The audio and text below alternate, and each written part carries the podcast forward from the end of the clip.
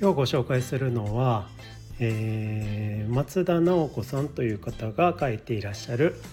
コミックエッセイで「えー、スラムダンチ」というコミックエッセイです。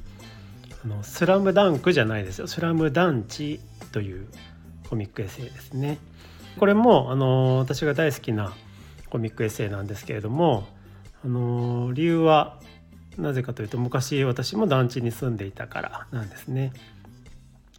で、えー、まあ、団地がメインというのもあるんですけれども、まあ、実際はあの昭和の子供ってこうだったなっていう、えー、懐かしさのあるコミックエッセイです。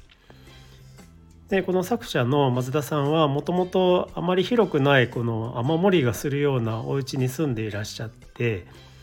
えー、そこから団地に引っ越してこられたということなんですね。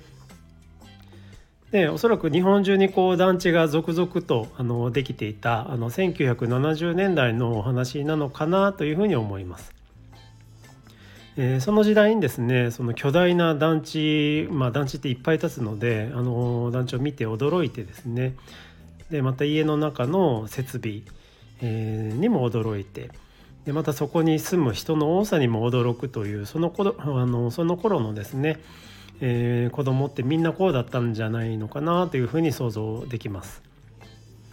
でまた子供同士のですね付き合いとかあの親同士の付き合いとかそこら辺ですねでまた秘密基地作ったりとかあの公園であの男子と女子がこう戦ってたりとか、えー、まあ、そういうのがあったあったというようなですねあの懐かしさに浸ることができる、えー、一冊になっています。でもあのコミックエッセイらしくてですねすごく見やすくて、えー、あのとっても読みやすいのでもうスラスラ読めてしまいます。このコミックエッセイは、えー、団地に住んでいた方とか昭和の子供だったという方とかですね、